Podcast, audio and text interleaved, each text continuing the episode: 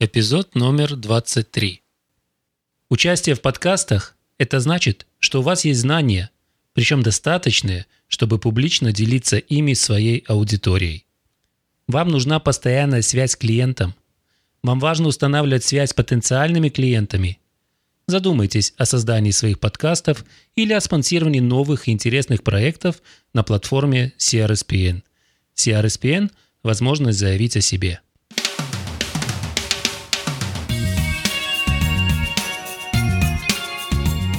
Canadian Russian Speaking Production Network представляет The Ruven Свечин Show. Помните, друзья, что где бы вы ни были, что бы вы ни делали и чем бы вы ни занимались, вы всегда можете быть на уровень выше, на уровень лучше, на уровень качественнее.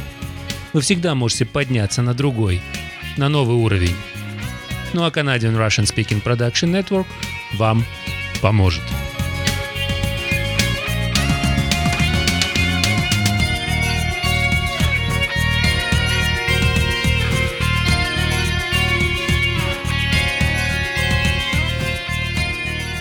Здравствуйте, дорогие друзья! Не всегда молодежь, которая только начинает свою трудовую деятельность, задумывается о пенсии. Ровно как и не всегда думаешь о пенсии в Канаде на стадии иммиграции. Но рано или поздно приходится разбираться в канадской пенсионной системе. Для многих пенсия становится основным доходом в преклонном возрасте, и поэтому стоит начать готовиться уже. Тем более, что большинство новоприбывших не начинают свой трудовой путь здесь, в Канаде – для того, чтобы разобраться в пенсионной системе Канады, мы пригласили в студию финансового консультанта и спонсора нашего сегодняшнего выпуска Виктора Шефера. Виктор, здравствуйте. Здравствуйте, Рубин. На самом деле, чтобы спрашивать правильные вопросы, надо довольно хорошо разбираться в пенсионной системе. Но вы уже, простите, я буду спрашивать на уровне обыкновенного обывателя, так что начну просто с глобальных вопросов. Расскажите, пожалуйста, об основных видах пенсий, получаемых от государства. Ну, как вы сами уже сказали, Рувин, что эта тема не такая уж простая, и многие не задумываются это в молодом возрасте. Проблема в том, что если ты об этом не позаботишься в возрасте, пока ты работаешь, к сожалению, в пенсионном возрасте это уже невозможно будет поправить. И даже чисто по статистике, знаете, 47% американцев и 59% канадцев – они живут сегодня уже в то время, когда они работают, не на пенсии, работают. Они живут от печек до печек, как бы от зарплаты до зарплаты. Что это значит? Что если человек уже сейчас имеет финансовые проблемы, когда он получает полную зарплату, что он будет делать, когда в один прекрасный день ему придется пойти на пенсию? И знаете, что самое интересное, это будет большой сюрприз для основного, основной массы населения, потому что, как вы сами сказали, многие об этом не задумывались и никогда даже не интересовались, какая вообще у них будет пенсия – знаете, многие клиенты надеются на выигрыш спорт-лото, но я часто на своих семинарах привожу пример, что шанс выиграть спорт-лото очень маленький, теоретически 1 в 15 миллионов, и поэтому мой совет все-таки э, позаботиться об этом самому, а не заботиться, а не рассчитывать на то, что когда-нибудь, может быть, вам повезет, и вы сможете этим самым обеспечить свою старость. Угу. Теперь, ответ на ваш вопрос. Какие вообще есть доходы в пенсионном возрасте? Есть три разных дохода. Первый так называемый CPP, это Canadian Pension Plan. Это теоретически пенсия, которую вы заработали. Это зависит от того, сколько вы прожили в Канаде, сколько вы проработали в Канаде и какая зарплата у вас была. Именно только канадский стаж. CPP, да, он относится или зависит напрямую от того, сколько вы проработали в Канаде, угу. не за границей. Мы да. потом, может быть, немножко заденем другие пункты, какая есть связь между канадской пенсией и заграничной, скажем, с Израиля там, или с Германией. Угу. Но э, в данный момент, если мы говорим о CPP, да, она зависит только от того времени, сколько и когда, э, сколько вы прожили и проработали в Канаде. Это CPP. Вторая – это так называемый Old Age Security Pension. Это пенсия, связанная просто с временем прожития в Канаде. А третья – это уже больше пенсия для людей, скажем так, для бедных людей. Но я вам все три опции или все три опции сегодня обговорю. Да, пожалуйста. И давайте начнем тогда с первой сразу, CPP. Окей, хорошо. Э, во-первых, для того, чтобы получить максимальную пенсию, человек должен прожить в Канаде 40 лет и теоретически проработать. Я вначале начну с плохих новостей, но потом будет и пару неплохих новостей. So, для того, чтобы получить максимальную пенсию, человек должен теоретически проработать 47 лет. Я сказал 40-47 лет. От вашей зарплаты отчисляется определенная сумма денег. Эм, 5, я буду всегда говорить о таких примерных числах, не будем идти в копейку, потому что это будет немножко тяжело объяснять. Поэтому я скажу так, 5% от вашей зарплаты идет теоретически в пенсионный фонд. Если у вас заработок годовой очень маленький, скажем, 3,5, он не облагается налогом, или если вы зарабатываете очень хорошо, после того, как вы, э, скажем, заработали в год 54 900, это мы говорим о 2016 году, то с вас уже перестают, перестают снимать э, пенсионные э, э, налоги. So, э, очень важно, если человек имеет свой бизнес, так как скажем, нету работодателя, который за тебя оплачивает часть твоей пенсии, этим людям приходится платить 10% от их дохода э, в канадский пенсионный фонд. Теперь, от чего зависит пенсия, э, скажем, человека, который живет в Канаде? Во-первых, от его, конечно же, зарплаты. Эм, если человек всю свою жизнь, проработав в Канаде, всегда платил максимальную сумму, которую надо платить в пенсионный фонд, он, конечно, может рассчитывать на максимальную пенсию. И просто если привести пример, э, в 97 году, скажем, это было 35 тысяч долларов – а в 2015 году это уже 54 тысячи долларов. So, теоретически, если человек зарабатывал максимальную сумму, он может рассчитывать на максимальную пенсию. Теперь вопрос напрашивается, о какой сумме мы говорим. So, теоретически, Рувен, если человек проработал всю свою жизнь в Канаде и всегда зарабатывал максимальную сумму и платил максимальную сумму в канадский пенсионный фонд, в 2016 году максимальная пенсия была бы 1092 доллара – Э, по сравнению, скажем, с 2014 годом это было 1038, потому что э, государство немножко подгоняет э, доход, скажем, под инфляцию. Угу. Но хочу заметить... Это в месяц, да? Это месячная, месячный доход. Если человек всю свою жизнь проработал в Канаде и всю свою жизнь платил максимальную сумму, да. что очень-очень, ну, не всегда происходит. Хочу заметить, что в 2013 году средняя пенсия всех людей, которые пошли на пенсию в Канаде, была всего лишь 596 долларов. А есть какая-нибудь статистика, которая говорит, сколько, какой процент канадцев получают э, максимальную пенсию?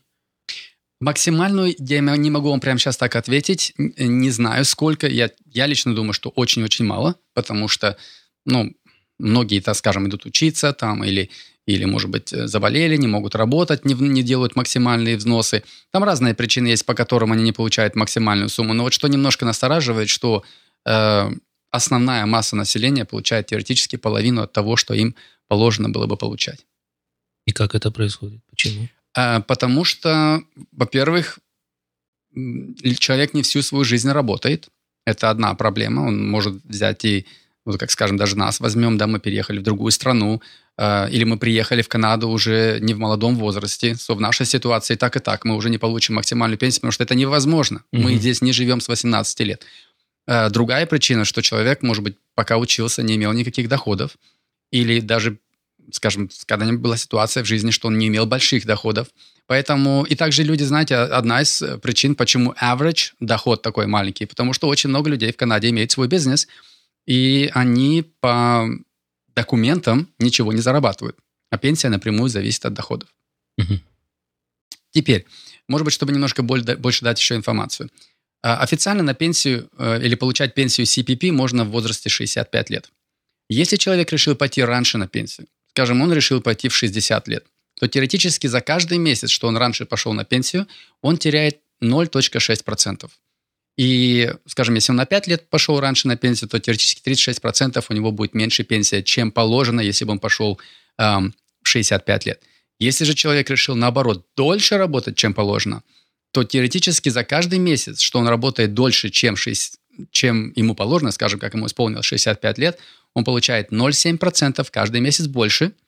И теоретически, если он будет работать до 70, то у него будет эм, пенсия на 42% выше. Почему это происходит? Потому что наш government э, очень заинтересован в том, чтобы люди работали дольше.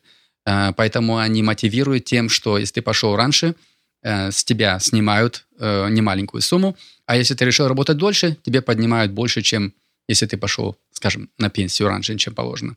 Эм, в данный момент это 0,5%, но в будущем это будет изменение, что если вы раньше пошли, 0,6 вам будет сокращать каждый месяц. Если вы пошли, дольше работаете, 0,7 mm-hmm. будет увеличивать каждый месяц. Знаете, еще один пункт я бы хотел бы сказать эм, людей, у которых свой бизнес. Э, я часто на своих семинарах, э, ну, как бы упоминаю этот пункт. Почему? Потому что очень много наших иммигрантов открывают свой бизнес. Я считаю, это хорошо, это замечательно, и я рад видеть, что наши иммигранты successful. Но о чем они не думают? О том, что когда-нибудь надо идти на пенсию, и пенсия зависит напрямую от твоих чистых доходов. Скажем, вот если человек работает на компанию, то его пенсия зависит от его gross income, скажем, mm-hmm. от его, скажем, в кавычках, грязных yeah. доходов. Если же он имеет свой бизнес, мы исходим из чистых доходов. Что это значит? Что теоретически, если человек к концу года не показывает почти что дохода, а я могу вам сказать из моего собственного опыта, что основная масса людей, у которых свой бизнес, в прямом смысле этого слова, Рувин, показывают 20, 25, может быть, 30 тысяч. Uh-huh. Это уже много. То теоретически человек, может быть, который всю жизнь проработал в Макдональдсе, будет получать больше пенсию, чем человек, который имеет свой бизнес.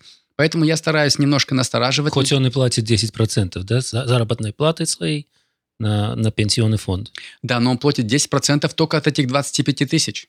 Понимаете? А пенсия же зависит от того, сколько ты туда вносишь. Вносишь. Да, да. 10% только потому, что там работодателя нет. Да. Так бы он только платил 5%. Поэтому вот тут очень-очень большой риск, что люди, которые имеют свой бизнес, они, с одной стороны, неплохо живут сегодня, у них бизнес идет прекрасно, они там имеют хороший дом, имеют хорошую машину, но забывают о том, что когда-нибудь, когда они пойдут на пенсию, у них пенсии не будет, поэтому мой совет, что если ты уж такой практикой занимаешься, и это легально, ты имеешь право списывать все доходы, э, теоретически показывать доход ноль, но позаботься о том, чтобы у тебя к пенсии, может быть, было пару сотен тысяч долларов в RRSP-аккаунте или на каких-нибудь других инвестментах. Я бы хотел бы еще пару пунктов, э, дать хотя бы немножко хороших э, новостей, не только плохих. Э, дело в том, что для того, чтобы человек получил максимальную пенсию, заработанную пенсию CPP, ему, как я сказал, надо прожить в Канаде и проработать 47 лет и платить максимальную сумму. Но там есть некоторые исключения. Во-первых, 8 лет будет из стажа полностью вычеркиваться. Это, скажем, самые плохие года. Это может быть человек, когда он учился, из этих 47 лет, может быть, он болел, не мог работать или еще что-нибудь. So, теоретически вообще уже теперь на получается надо работать и платить максимум только 39 лет вместо 47. Это первый плюс пункт. Второй плюс пункт, скажем, это позитивно для женского пола. Если у человека есть ребенок, и то в этой ситуации теоретически вычеркивается 7 лет за каждого ребенка. Что это значит? Если, скажем, женщина работала, родила ребенка, пошла в декрет и 7 лет воспитывает ребенка дома и не возвращается на работу, эти 7 лет будут полностью вычеркиваться из, из стажа. Это говорит о том, что если, скажем, человек каждые 7 лет будет иметь ребенка и много-много много детей имеет, то, то может не будет быть... пенсии. Нет, то, то теоретически, Рувен, он может последние 10 лет только работать и платить максимальную сумму, и он получит максимальную а, пенсию. А, вот так как. Именно с этой стороны, да? Почему? Потому ну, так что... это относительно гуманно еще со стороны государства. Да, это справедливо, потому что если так подумать, э, ну, для этого все-таки женский пол существует, чтобы будущее было на этом мире, и дети рождались и так далее. Было бы несправедливо их за это наказывать. Поэтому, если, как я и сказал, скажем, у, у семьи там несколько детишек, и они там рождались каждые 7 лет, то да, только оста- остальное время после последнего ребенка, когда ему исполнилось 7 лет, вот от этого срока до 65 лет надо этой женщине активно работать, и она будет получать максимальную пенсию, потому что все остальные года будут игнорироваться. Ну, это на практике. На... Это в теории, а на практике, на самом деле, после стольких лет отдыха очень тяжело найти хорошую работу, высокооплачиваемую. И, как правило, такие люди, в принципе, всегда остаются у разбитого корыта. Согласен с вами. Я даже вижу по моим клиентам, что человек даже не в состоянии сделать так, чтобы, скажем, эм, и жена осталась дома и занималась э, или заботилась о детях. Почему? Потому что все-таки э, жизнь не дешевая, и обычно после того, как декретный отпуск проходит, э, женский пол возвращается на работу. Виктор, в начале разговора вы сказали, что есть три уровня. Мы обговорили CPP. А что насчет э, ОС? Old Age Security Pension, что это за доходы? Э, эта пенсия или этот доход теоретически зависит только от одного пункта. Это сколько вы прожили лет в Канаде. И, знаете, часто слышишь такой коммент, о, после 10 лет я буду получать эту пенсию. Да, это правда. Ты после 10 лет будешь получать эту пенсию, но только одну четвертую от этой пенсии. Для того, чтобы человек получил максимальную сумму, то он должен прожить 40 лет в стране то если, скажем, вот мы приехали уже в Канаду не молодыми, у нас шанс получить максимальную пенсию просто не существует. Почему? Потому что мы до того, как нам исполнится 65 лет, не сможем прожить здесь 40 лет, потому что мы уже приехали взрослыми людьми. Но просто для информации, 10 э, лет ты должен прожить минимум в Канаде после того, как тебе исполнилось 18 лет. И максимум 40 лет. После 40 лет в Канаде ты получаешь максимальную сумму. Если же человек приехал в Канаду, скажем, жил здесь и уехал опять назад, скажем, в Израиль, то в этой ситуации, к сожалению, минимальное, минимальное прожиточное время в Канаде уже не 10 лет, а 20 лет. Okay? то есть не выезжая, да? Да, если вы живете в Канаде, не уезжаете, и вы permanent resident в Канаде, то после 10 лет вы получаете уже одну четвертую от этой пенсии, а если вы уехали из Канады, то вам надо минимум было прожить в Канаде 20 лет для того, чтобы вообще хотя бы что-то от этой пенсии получали. Знаете, мне бы хотелось просто обратить внимание радиослушателей на то, что очень важно, чтобы человек имел статус э, для, для того, чтобы получить вот эту пенсию. И если человек просто приехал сюда э, как э, турист, или как мы привозим наших родителей как туристов, он не будет получать, даже если он прожил здесь 10 лет. Сто процентов с вами согласен. Рувин, как раз это и есть проблемка многих людей, которые, скажем, сюда привезли своих родителей. Если они не имеют статуса в стране, то, к сожалению, у них не идет этот срок. Скажем, вот вы привезли ваших родителей в Канаду, они прожили 5 лет, вы их спонсировали, получили, она, они получили статус, только с этого момента у них пойдет срок. И после того, как э, они прожили минимум 10 лет в стране, они начинают получать Со часть, статусом. часть этой пенсии. Да. Очень важный, знаете, тут один пункт, Рувин, который я хотел бы сказать. Это, скажем, человек приехал в Канаду в 60 лет, проработал 5 лет. Ему исполняется 65 лет. Теоретически он мог бы получать уже Old Age Security Pension, но он всего лишь прожил 5 лет в стране. Теоретически что происходит, что отсчет времени э, продолжается дальше. И когда ему исполняется 70 лет, он живет в Канаде 10 лет, с этого момента он начинает получать эту пенсию, и в этот момент этот счетчик останавливается. Как бы там, даже если человек потом проживет 20 лет в стране, у него не поднимается эта пенсия, после того, как он ее первый раз получил, в этот момент этот срок установился уже на всю его жизнь. Угу.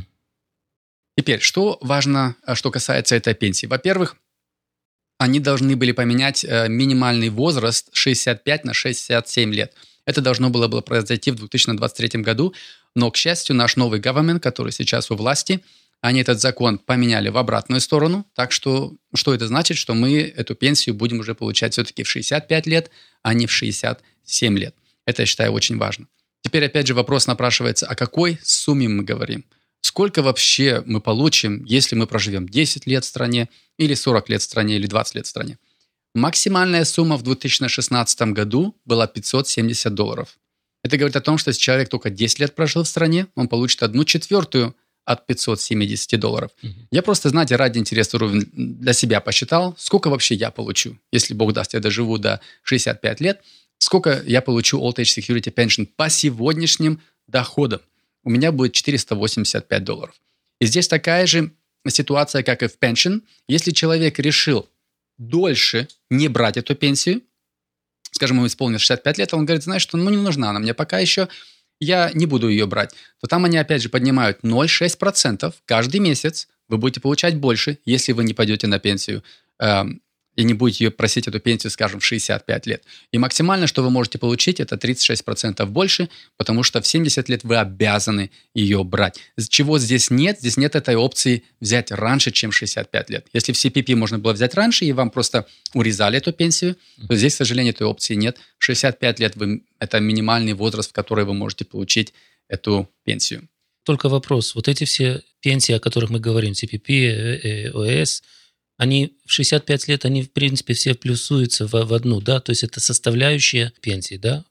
Да, CPP, теоретически, даже если вы будете на пенсионном возрасте по какой-то причине зарабатывать миллионы, вы все равно получите всю пенсию, что вам положено. Почему? Потому что это ваша заработанная пенсия. Old Age Security немножко другая картина. Если у вас будет очень большой доход в пенсионном возрасте, а если я говорю большой доход, то я говорю, скажем, 70 тысяч в год. Это такой, такой эм, такая сумма, в которой, с которой в этот момент, когда вы, когда вы будете показывать годовые доходы, мы говорим о всех доходах, это доходы от ваших pension, RSP, в общем, все-все-все со всех сторон, с которых вы получаете зарплату, если они достигают 70 тысяч в год, то вам начнут Old Age Security Pension медленно резать, уменьшать. И теоретически, если у вас годовой доход 118 тысяч, у вас просто ее вообще не будет. Mm-hmm. Если, например, CPP никакого отношения не имеет к тому, какие у вас доходы в пенсионном возрасте, потому что вы ее заработали, yeah. а эта пенсия все-таки там есть ограничения, поэтому, ну, я скажу так, Рувин, если кто-то в пенсионном возрасте получает 118 тысяч, ему, скорее всего, и не нужны эти 500 долларов. Так, и третий уровень, третья пенсия, о которой вы хотели говорить? Да, третья, э, третий доход, который можно получить, вот этот вот э, вариант, возможно, заденет многих-многих наших иммигрантов, но заденет позитивно, не негативно, а позитивно. Так называемая GIS. Что это такое? Guaranteed Income Supplement.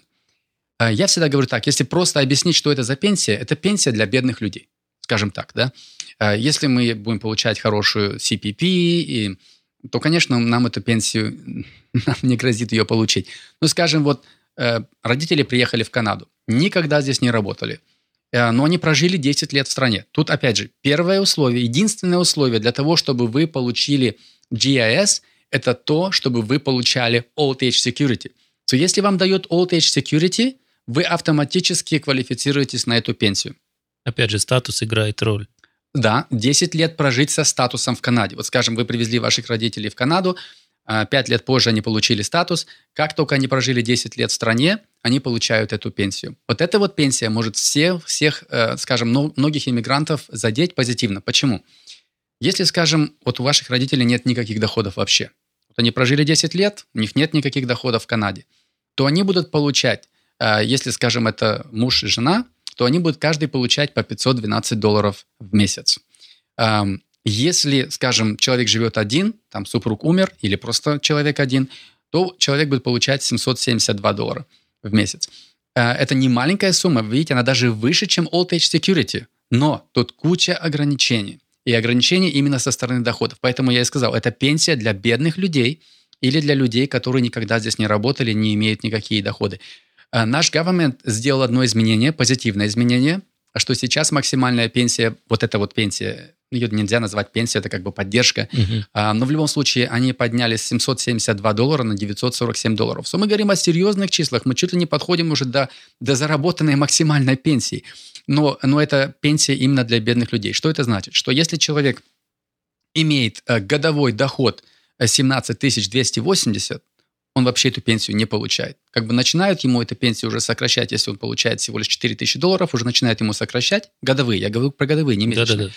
И если он получил 17 тысяч в год, ему полностью эту пенсию забрали. А если это, скажем, муж и жена, ну как бы пара, то максимальный доход, который они будут иметь, при котором они полностью потеряют эту пенсию, это будет 41 тысяча долларов. Mm-hmm. Что я хочу этим сказать, что да, эта пенсия есть, и она заденет очень много, но, скорее всего, заденет наших родителей, которые здесь никогда не работали. Виктор, вопрос такой. Вы сказали, что э, про, про государственные пенсионные программы. А существуют ли э, пенсионные программы от э, компаний, где человек трудится, например? Да, очень много компаний предлагают э, employee benefits, как, как часть employee benefits, скажем, RRSP. Да? Это такая программа, где скажем, employee платит какую-то часть, работодатель платит какую-то часть, и эти деньги в конце концов копятся на, на пенсию. Эм, если работодатель эту опцию предлагает, я всегда советую ее брать. Знаете, мне часто клиенты звонят, говорят, Виктор, стоит ли? Мне там предлагают, э, я, если я буду платить 2% от моей зарплаты, они тоже будут платить 2%. Стоит ли это? Это всего лишь 2%. Я говорю, конечно, стоит. Это, это теоретически вы 100% заработали на ваши деньги.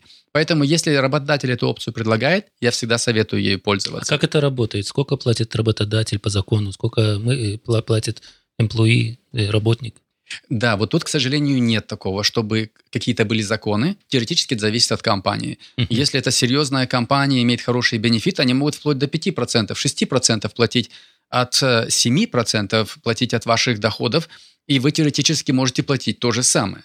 Э, и у вас получается в год, скажем, 14%, которые откладываются в стороне. Это, это серьезные суммы. Эм, поэтому нет такого, чтобы они обязаны были, но если это входит в их пакет, конечно же, вы это получите. Но там есть некоторые проблемки. Одна из проблем, что обычно эти программы замороженные. Что это значит? Что вы действительно до пенсионного возраста не имеете к ним доступ.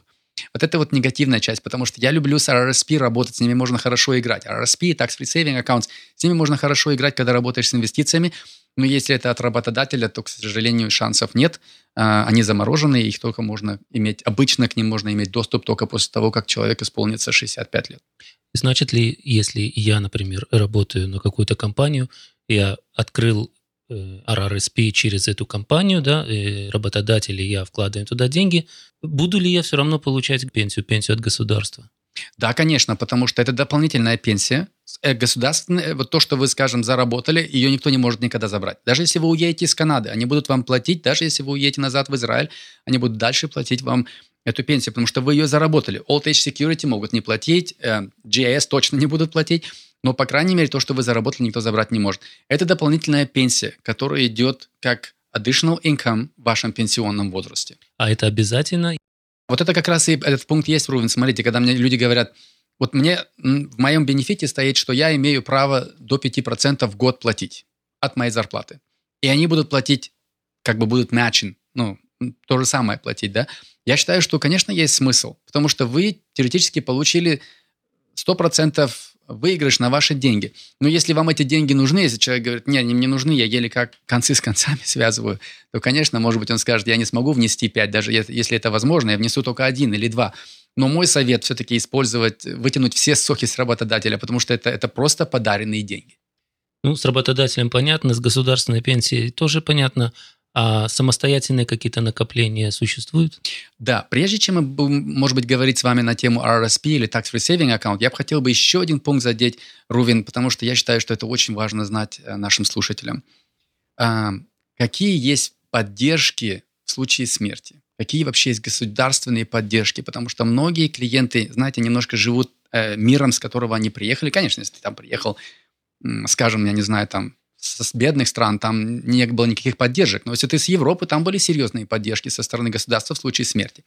И я бы хотел бы в двух словах сказать, какие здесь вообще в Канаде есть поддержки э, в случае, если, скажем, что-то случится с отцом или с матерью. Э, во-первых, для того, чтобы вы вообще что-то получали от CPP в случае смерти, надо проработать минимум одну третью в последние 10 лет. То есть, если, скажем, человек никогда не работал в Канаде, он ничего не получит от этого пенсионного фонда. Во-вторых, очень большую роль играет возраст, в котором произошел такой, ну, плохой, скажем, тяжелый ивент, да. Вот если, скажем, смерть произошла, когда человеку исполнилось 65 лет, то в этой ситуации э, муж или жена, кто остался в живых, будет получать 65, 60% от его доходов, которые бы он должен был получать, окей? Okay? Так как человек скончался.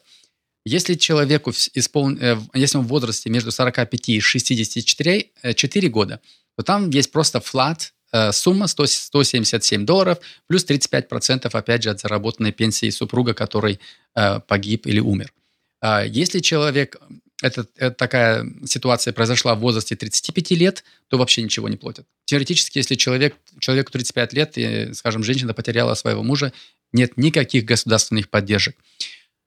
А в случае смерти оплачивается один раз 2500 долларов теоретически на похороны. Но опять же, 2500 долларов из моего опыта, могу сказать, они, они не только похороны, они вообще ничего не покрывают. Э, и очень важно также, если остаются детишки. Если случилось что-то такое ужасное, и, скажем, погиб один родитель, то дети будут получать 228 долларов, а я говорю сейчас про 2014 год, дети будут получать 228 долларов, пока им не исполнится 18 лет, или если они пошли учиться, пока им не исполнится 25 лет. Если оба родителей погибли, у меня была такая ситуация, то тогда каждый ребенок будет получать два раза, скажем, по 228 долларов. Почему я это говорю? Знаете, эта тема вроде неприятная, но Тяжелая, это жизнь, да. да, это жизнь. Ну, вернемся тогда к моему первоначальному вопросу о самостоятельных накоплениях. Какие существуют? Вообще, если мы говорим о каких-то savings, скажем, именно на пенсию, то теоретически есть только один. Это так называемый RRSP, если мы говорим про ваш personal saving plan. Если там работодатели дают, есть некоторые еще компании, которые даже свой э, пенсионный фонд имеют. Мы, мы про эти темы сейчас говорить не будем, потому что это исключение. Но если мы говорим про стандартные опции, которые особенно для людей, у которых свой бизнес, которые теоретически не платят ни налоги, не платят ничего в государственный пенсионный фонд, Э, им никакая пенсия не грозит, к сожалению. Э, у них есть только одна опция сделать так называемый RRSP. Что это такое? Это программа, в которой вы имеете право экономить деньги в будущем на пенсию. Эм, мне часто говорят клиенты, что, Виктор, лучше, RRSP или Tax Free Saving Account? Нету прямых ответов. Это все зависит от того, какая ситуация с человека сегодня – и какая она будет завтра. Если первый вопрос, который я всегда задаю, я говорю, а у вас доходы вот на сегодняшний день по сравнению, скажем, через год, который будет, как вы думаете, у вас доходы сегодня высокие или они будут через год намного выше? Если человек говорит, нет-нет, мы пока учимся, у нас доходы маленькие, но э, через год у меня будет большой доход, потому что я уже получил все канадские сертификаты. Я говорю, тогда нет никакого смысла деньги пускать в RSP. Почему? Потому что в RSP есть смысл платить деньги, если у вас высокий доход, если mm-hmm. у вас высокие налоги. Почему? Потому что каждый доллар, который вы заплатили в RSP, не облагается налогом. налогом. Да, и поэтому, знаете, если человек зарабатывает 30 тысяч в год, ну, там большой мотивации нет платить деньги в RSP. Но если он зарабатывает 80 тысяч в год и платит там чуть ли не 40% государству, конечно, есть смысл, потому что каждый доллар, что он положит туда, сэкономит ему 40%. Поэтому я считаю, это очень-очень хорошая опция. Во-первых, экономит вам налоги сегодня. Во-вторых, деньги, которые находятся в этой государственной оболочке, в этой RSP-оболочке, не облагаются налогом. Это говорит о том, что какой бы там, как бы хорошо они не продуцировали проценты и все остальное, они не облагаются налогом. И когда-нибудь, когда вы будете эти деньги забирать, в этот момент они облагаются налогом. Теперь вопрос напрашивается, ну что я сэкономил, если я сегодня положил деньги в RSP, сэкономил налоги, когда-нибудь я их буду опять оттуда забирать, мне надо платить налоги. Где, где выигрыш? В чем смысл? Конечно же, первый выигрыш в том, что когда вы их будете забирать, это обычно пенсионный возраст, вы, вы сейчас сами слышали, пенсия будет очень маленькая. И если вы начнете в пенсионном возрасте забирать деньги, во-первых, будет облагаться налогом, но очень маленьким. Сегодня, когда у вас зарплата большая, налоги большие, вы деньги вкладываете, экономите налоги, а в будущем, когда у вас будет зарплата маленькая или, скажем, пенсия маленькая, вы начинаете... То есть налог все равно будет, но в пенсионном возрасте он будет маленький. Намного меньше, намного. Потому что налоги напрямую зависят от наших gross income. И, э, знаете, RSP также очень хороший тул, инструмент для людей, у которых бизнес. Вот у него, скажем, один год прекрасно, он заработал большие деньги, все хорошо. Следующий год никуда не годный. Вот когда есть RSP, если это ваш, если это, конечно, не какой-то там замороженный э, план, а вот лично ваш план – то вы можете э, в хороший год положить деньги туда, сэкономить налоги, а в плохой год опять оттуда забрать. Почему? Потому что у вас доходы маленькие, и вы можете оттуда э, с этого плана забрать деньги. Вот по поводу людей, которые имеют свой бизнес, э, на семинаре, я был на ваших семинарах, вы акцентируете внимание на людях, у которых есть свой бизнес. Почему у этих людей к пенсионному возрасту риск выше, чем у людей, которые работают на зарплату? Сам, одна из самых больших причин так, так как у людей, у которых есть свой бизнес, есть очень хорошие бухгалтера. И цель бухгалтера – снизить его зарплату как можно, сделать ее как можно меньше. Почему? Потому что, э, к сожалению, наши люди тоже сильно давят на бухгалтеров. Они хотят, чтобы зарплата была еще меньше, еще меньше.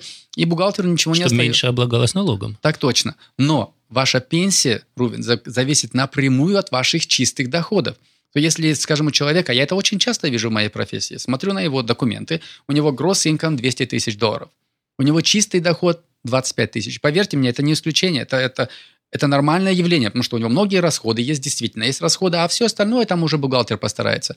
Ну и вот сами подумайте, если он получал 25 тысяч долларов в год, а 25 тысяч долларов он платит в пенсионный фонд, это теоретически половина того, где максимальную пенсию можно получать, потому что 54 тысячи – это максимальный доход – и очень, как я и сказал, может произойти так, что человек, который проработал всю жизнь в Макдональдсе, будет иметь намного больше пенсию, чем человек, который имеет свой бизнес.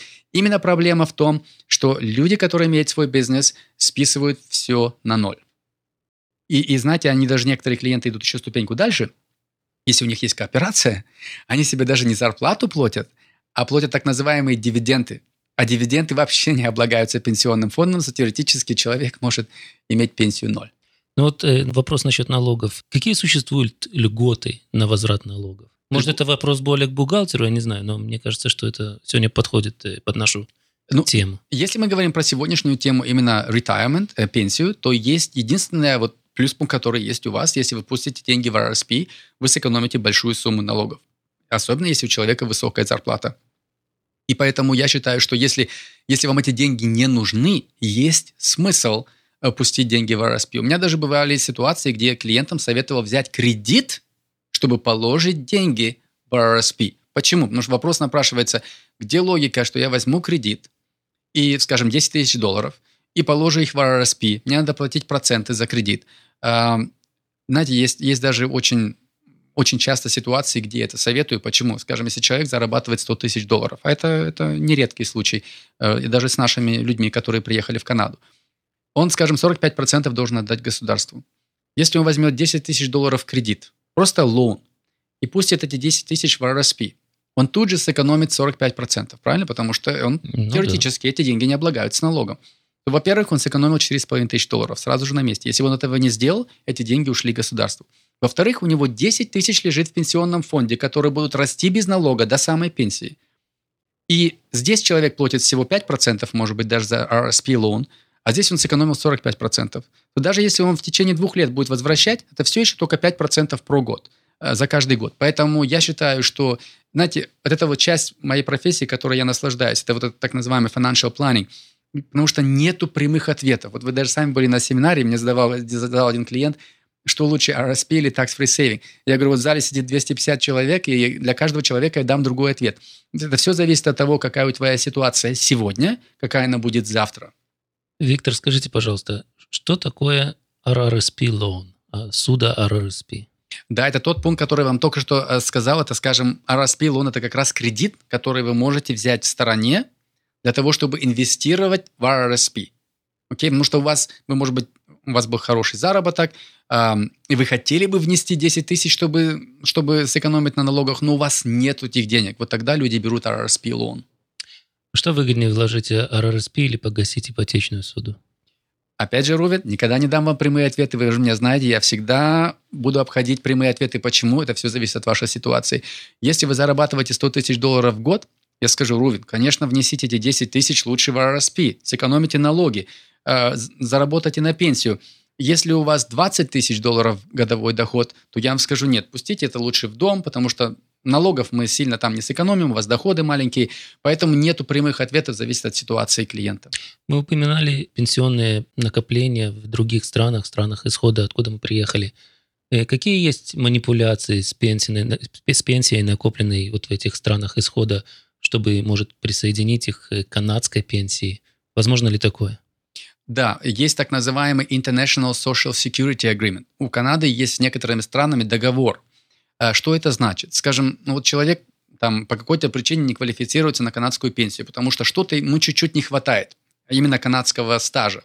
А, есть программа, с которой, скажем, канадский наш government будет работать со, а, с с вашим, я не знаю, страны, с которой человек приехал, с этим заведением, и они будут часть, может быть, времени усчитывать, которые были даже не заработаны или произошли в Канаде. Например, с, если дети, например, э, рождались, да, как я говорил. Mm-hmm. Вот такие вот пункты эм, может, могут, э, канадский government может как бы учесть, учесть. да, mm-hmm. если с этой страной есть договор. И сразу могу вам сказать, что с Европой, конечно же, со всеми есть странами договор, со всеми European Union, откуда бы люди ни приехали, с любой страны с Европейской Union, и также из Израиля, а, имеют контракт, и поэтому это очень-очень большую роль играет в пенсионном возрасте, потому что эти две два заведения между собой будут работать, израильская, скажем, пенсионная система будет платить израильскую зарплату э, или пенсию, канадская будет платить канадскую, и они между собой кооперируют. А что происходит с странами бывшего СССР? К сожалению, там нет никаких связей и никаких отношений, и поэтому канадские гав... Э, пенсионные... Ни с одной страной? Ни с одной страны. Есть целый список стран, Э, с которыми есть э, договор, например, вот с Индией есть договор, с Израилем, с Японией, с Кореей, с Филиппинами, а, но с Россией, с Украиной нет. Понятно. Виктор, расскажите более подробно, пожалуйста, что такое tax-free saving account и как правильно обращаться с ним?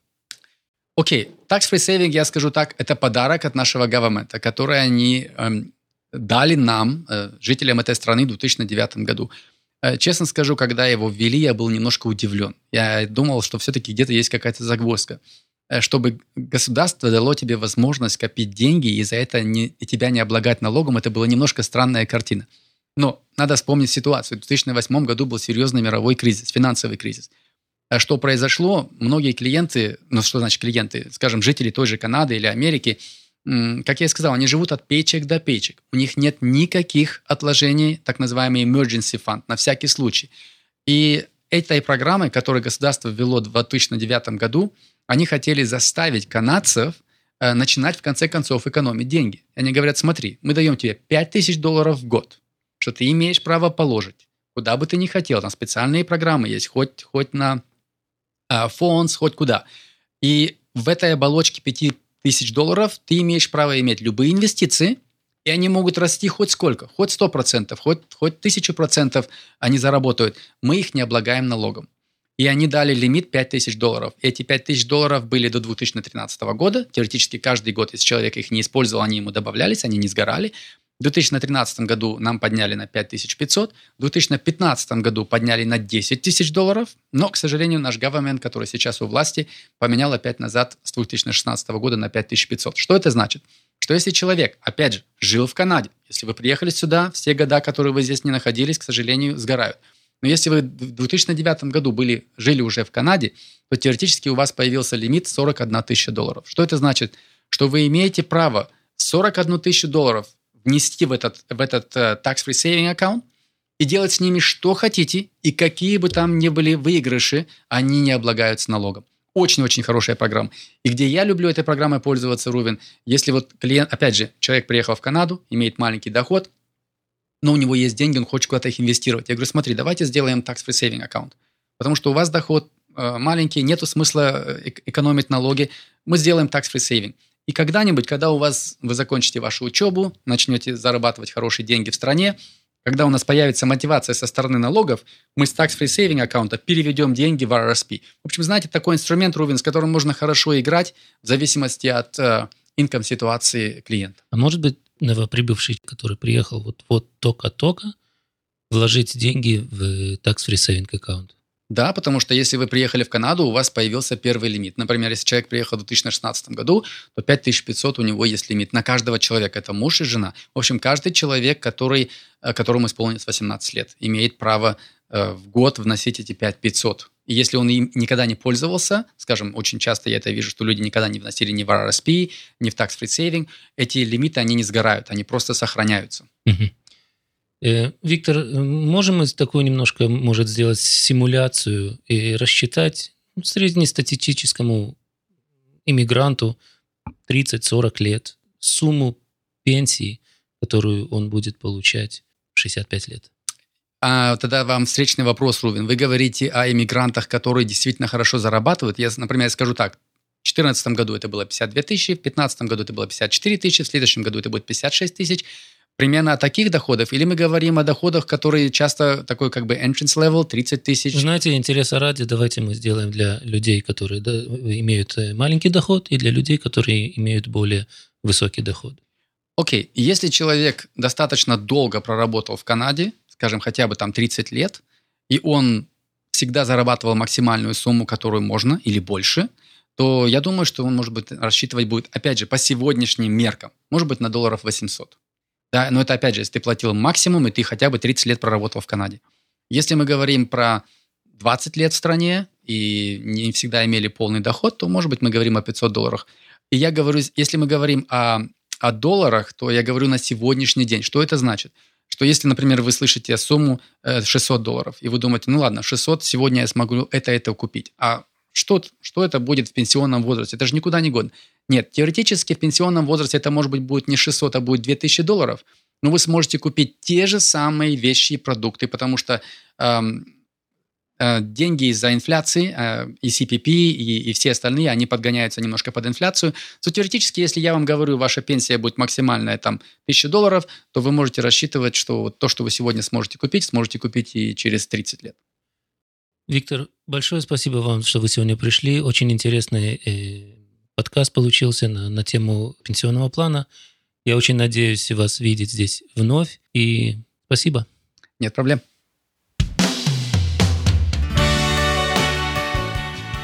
Ну а мы прощаемся с вами. В студии были Рувен Свечин и финансовый консультант и моргидж-брокер, основатель компании VS Solutions Виктор Шефер.